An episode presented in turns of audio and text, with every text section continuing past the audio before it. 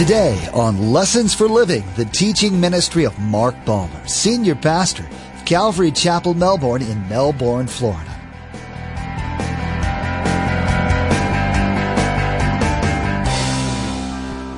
He says, when the nation of Israel has trouble, who's going to have to correct it? You are. My people. You're going to have to correct it. So, you know, we, we want to curse the TV industry. And, and again, they all have their part. But we need to be salt and light. We haven't been. God says, this is your problem. You know, always when we're confronted with sin, we want to make an excuse for somebody else. And I'm doing it. God says, no, you're the one. You're the people. You're the people. When something is going wrong in your life, your first instinct is probably to try and fix it. If your marriage is troubled, you might think first of counseling or a couple's retreat. If your finances are weak, you might think to take on extra work. Our first response to a scary situation should be to go to God. Don't sideline Him when you're struggling. He should be your first place of refuge, your first counselor. If you're willing to let Him lead you no matter where you end up, He'll be there. Sometimes our idea of fixing things just moves us further away from where He's trying to put us. Humble yourself, seek Him, and He will hear and heal you. Remember, there's quite a few ways to receive a copy of Pastor Mark's teaching. We'll be sharing all that information with you at the close of today's broadcast. Now, here's Pastor Mark in the book of Daniel, chapter 6, verse 10, with the conclusion of our message entitled Seven Keys to Real Success.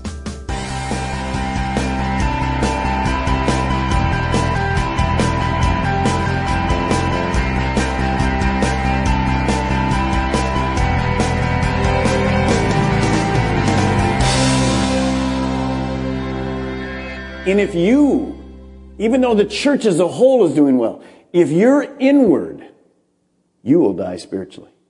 If all you're concerned with is your own spiritual growth and not giving out of yourself to, you will die yourself. You see, the way we mature is serve, give, go, share with others. And that's what Christ was trying to say. So you can just look at your own life tonight. This is about you. This is about me. If you're an inward kind of, you say, well, my personality is inward. The Holy Spirit will change that.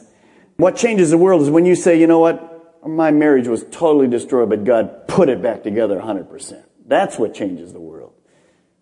All right, let's move on. War and captivity.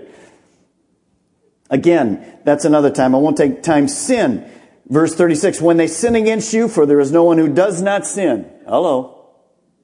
Does that sound like New Testament? See, that's exactly like the New Testament.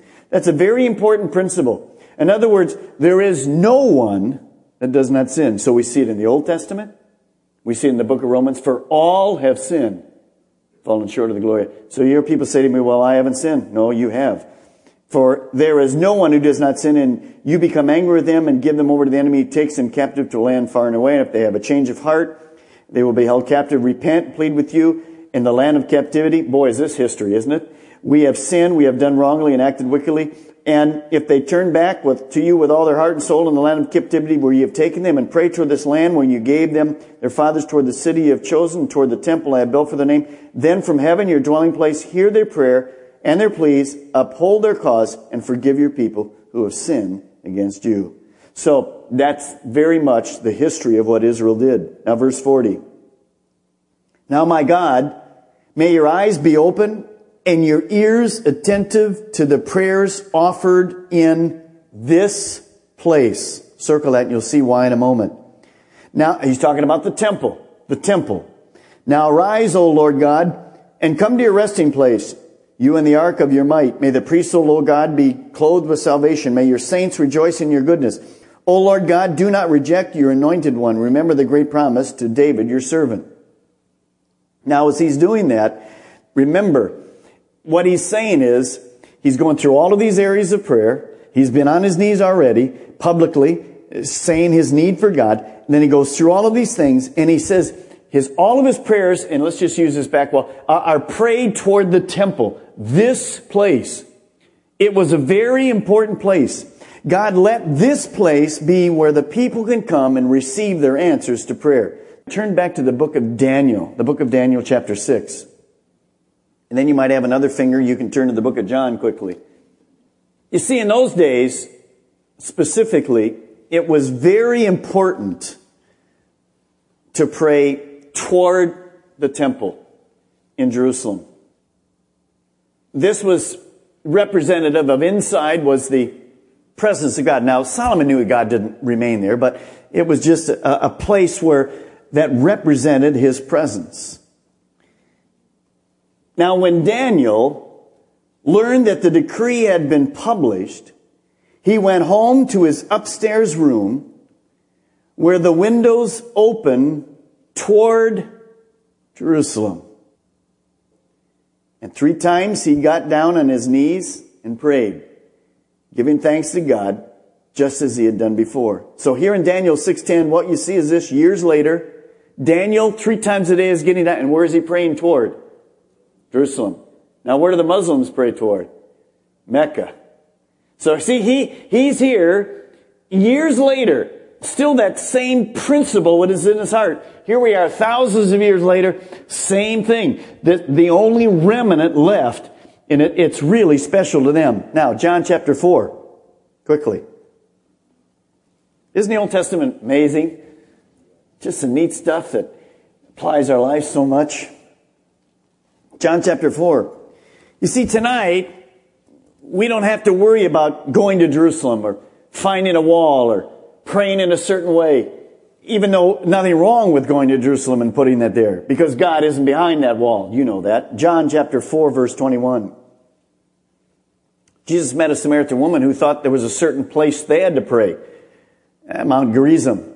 Jerusalem's were, the Jews were praying in Jerusalem here. Well, look what Jesus declares. Believe me, woman, a time is coming when you will worship the Father neither on this mountain, Mount Gerizim, nor in Jerusalem. You Samaritan worship what you do not know. We worship what we do know, for salvation is from the Jews. Yet a time is coming, and has now come, when true worshipers will worship the Father in spirit and truth. For they are the kind of worshipers the Father seeks. God is spirit, and his worshipers must worship in spirit and in truth. So when we pray tonight, not specifically in a, a direction, doesn't have anything really to do with this building, and yet let me remind you of this in Mark. Jesus says this, my house shall be called a house of prayer. That has two applications. This needs to be a house of prayer. We're learning that. You're coming on our monthly prayer meeting. But this house needs to be a house of prayer. See, I house God through the Holy Spirit. If you're a Christian tonight, God lives in you. So we worship in. I don't have to face a certain direction. I don't have to kneel. I don't have to stand. It's not, you can do all of those things. It's not about that. It's what's happening here. It's spirit and it's truth. Now, the whole reason for that is to remember this. God wants to communicate with us. Isn't that awesome? Let's go back to Chronicles chapter 7. When Solomon finished praying, what happened? Put yourself there. Put yourself in the front row. You just heard Solomon pray. He prayed this wonderful prayer, and you're going, is it over yet? Maybe you were sleeping. Are you sleeping now? You are definitely not sleeping now. And Solomon finished praying. Fire came down from heaven. How did that happen? How, how could fire come down from heaven? How could God do that? God's supernatural. Fire came down from heaven and consumed the burnt offering and the sacrifices. And then look what happened. And the glory of the Lord filled the temple. Praise God. The priest could not enter the temple of the Lord because the glory of the Lord filled it. Then all the Israelites saw the fire coming down and the glory of the Lord above the temple. Guess what they did? They knelt on the pavement with their faces to the ground. We've lost somewhere the holiness of God. We've lost the awesomeness of God.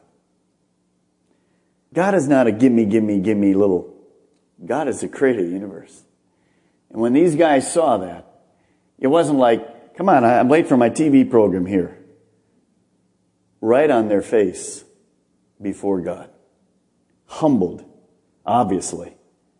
And they worshiped and gave thanks to the Lord, saying, He is good. His love endures forever. Let's say that together. He is good. His love endures forever. Amen. So what does that mean?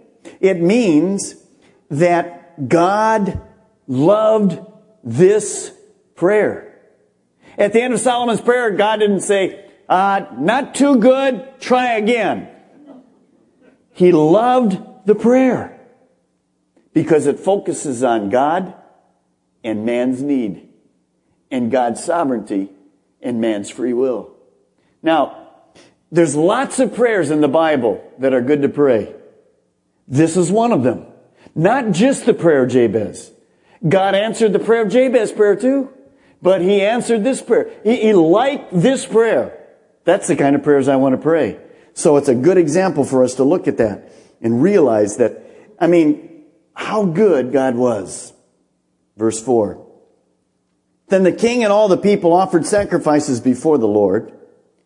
And King Solomon offered a sacrifice, put yourself there, of 22,000 head of cattle and 120,000 sheeps and goats.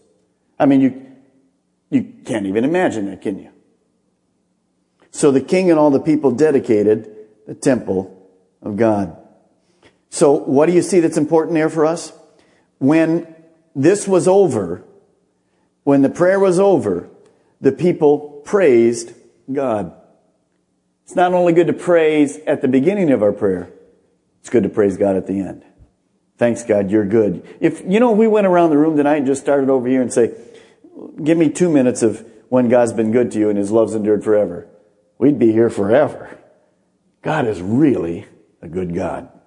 Verse 6, then the priests took their positions as did the Levites with the Lord's musical instruments, which King David had made for praising the Lord and which were used when he gave thanks, saying his love endures forever.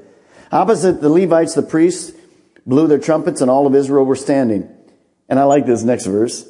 And Solomon consecrated the middle part of the courtyard in front of the temple of the Lord. And there he offered burnt offerings and the fat of the fellowship offerings because the bronze altar he had made could not hold the burnt offerings, the grain offerings, and the fat portion. Verse 8. So Solomon observed the temple at that time for seven days. On the eighth day, had assembly. They celebrated some more. On the 23rd day of the seventh month, he sent the people to their homes, tired, weary, worn out, because they'd been worshiping God. Is that what it says? He sent the people after the 23rd day to their homes, joyful and glad in heart for the good things the Lord had done for David and Solomon and his people. Now this celebration is a picture of joyful Christian life. If you don't have joy in your home, ask God what you need to do to get it. Don't say, well, I have joy in my life and my wife would do this. Or if my kids would do this, or if my husband would do this. No, you ask God what you need to do. Now, we all have weeks that we don't have joy in our home. We're real people. But if overall you don't have joy in your home. You ask God what you need to do. You see, our homes are to be places of joy and of light. And there needs to be joy there. One of the things that still encourages me today is, is to walk into this building before service and hear people. It's joy. Have you ever walked into church and you want to turn around and walk out? because something wasn't right. That's infectious. See, joy is infectious. Acts 2, 4, just read the chapter Acts 2. I don't have time to even touch it tonight.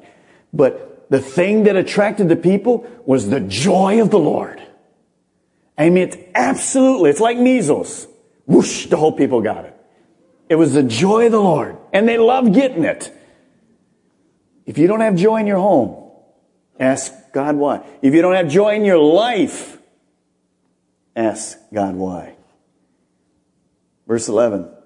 And when Solomon had finished the temple of the Lord and the royal palace and succeeded carrying all he had in mind to do in the temple and his own palace, the Lord appeared to him at night and said, I've heard your prayer and have chosen this place for myself as a temple for the sacrifices. So again, God comes to Solomon and says, what you did was good.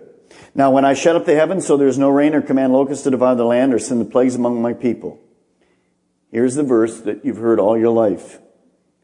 If my people who are called by my name will humble themselves and pray and seek my face and turn from their wicked ways, then I will hear from heaven and will forgive their sin and will heal their land.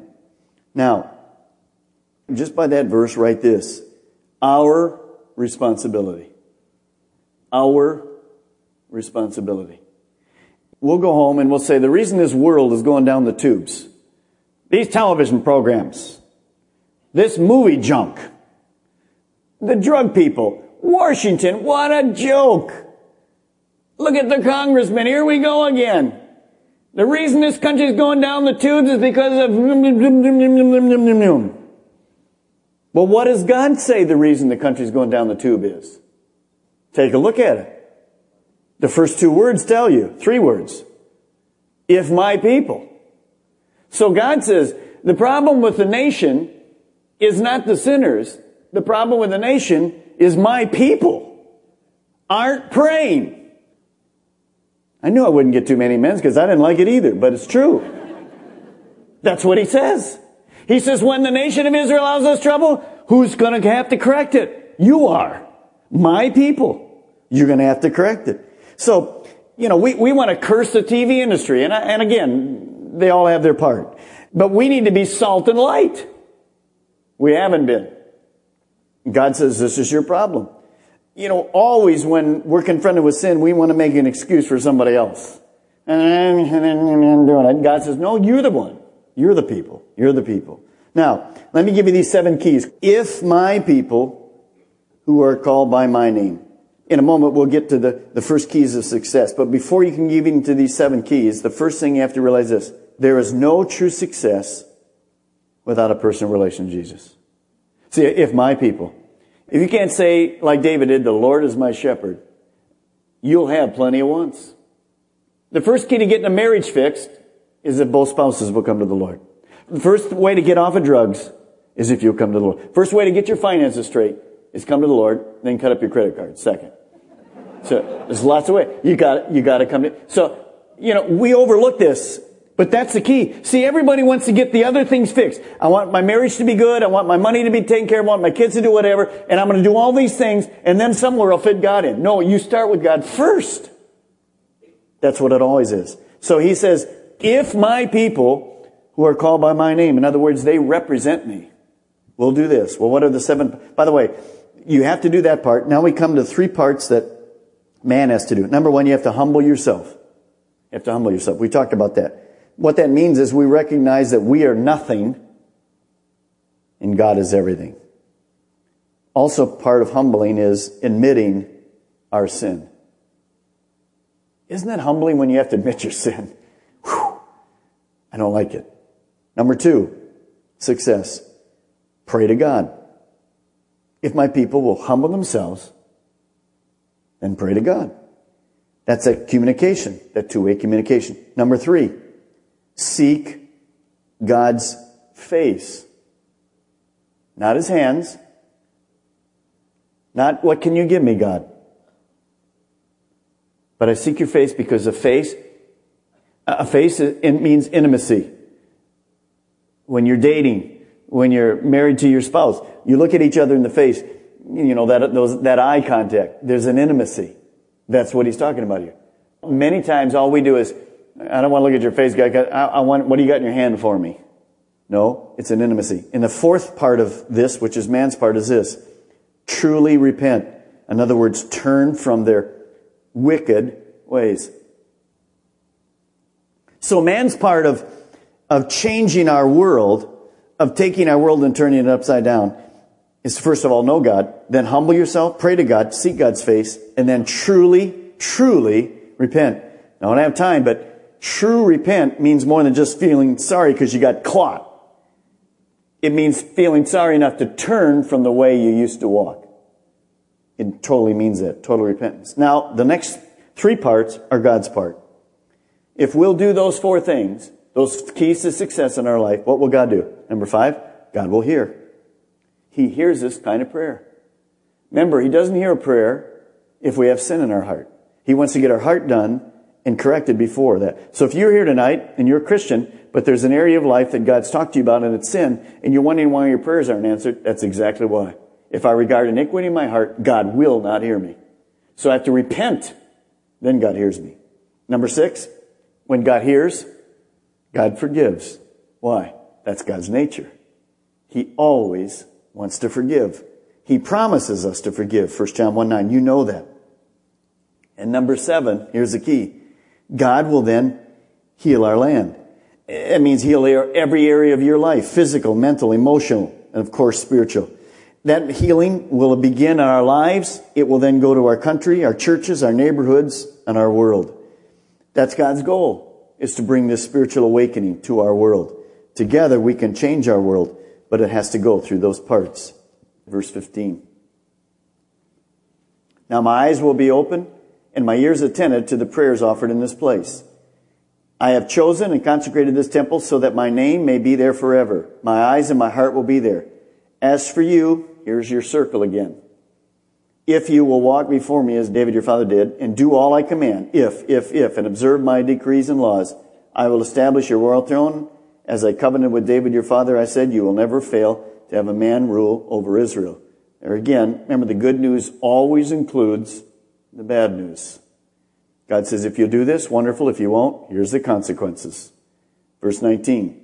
But if you turn away and forsake the decrees and commands I have given you and go off to serve other gods and worship them, what happens? Then I will what? Uproot Israel from my land, which I have given them.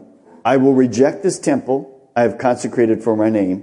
I will make it a byword and an object of ridicule among the peoples. Did that ever happen? It's happened twice. Happened twice. And though this temple is now so imposing, all who pass by will be appalled and say, Why has the Lord done such a thing to this land and to this temple? And the people will answer, We don't know. No, they will answer, Because they have forsaken the Lord, the God of their fathers who brought them out of Egypt, have embraced other gods, worshiping them and serving them. That is why he has brought this disaster on them. One of the saddest things that could ever happen corporately tonight would be this church to stop teaching the Word of God, this church to fall into, into sin, just wild sin, and eventually this turned into some kind of a construction area or a park, whatever, and people go by. Do you remember the days when that parking lot, you couldn't even get in that place? Do you remember the days? Saddest thing that could ever happen. Bringing it down to our own lives. Can you remember? Does a person come to your mind right now who really used to serve God? They're totally away from God tonight. See, that brings reproach in God's name. If my people will humble themselves, pray, and ask forgiveness for their sins, I'll hear, I'll forgive, and I'll heal their land and their lives. The seven keys to success that we heard about told us how to do our part in our relationship with the Father.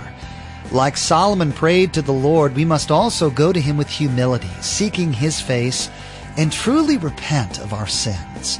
He's faithful and merciful and will hear us, forgive, and heal us if we're willing to receive it. Solomon's prayer, however, also acknowledged the consequences for sin which we also must bear. Pastor Mark will continue teaching through this series the next time you join us. For those of you that like to have CD archives of Bible teachings, we'd like to offer you a CD of Pastor Mark's message from today. Log on to lessonsforlivingradio.com and select the Order a Message option from the main menu. The cost for each CD is $5. This is only to cover the materials and shipping it takes for you to receive your CD. Again, to place an order for a CD, simply log on to lessonsforlivingradio.com and select the Order a Message option. Now, here's Josh with today's message number and title. Thanks. The message number from today's broadcast is 2273. And the title of this message is Seven Keys to Real Success. Again, today's message number for ordering purposes is 2273. And the title of this message is Seven Keys to Real Success. Place a marker in your Bibles and join us next time here on Lessons for Living as we come to the part of Solomon's life where things begin to change for him. Instead of having a heart after God like his father David, he'll begin to follow his own heart. He is moving in the right direction, but small compromises will lead to the unraveling of his relationship with the Lord. Outwardly, he is a success, but only the heart matters. We've run out of time today, but we do encourage you to tune in next time as Pastor Mark will continue sharing with us from the book of Second Chronicles. That's next time on Lessons for Living.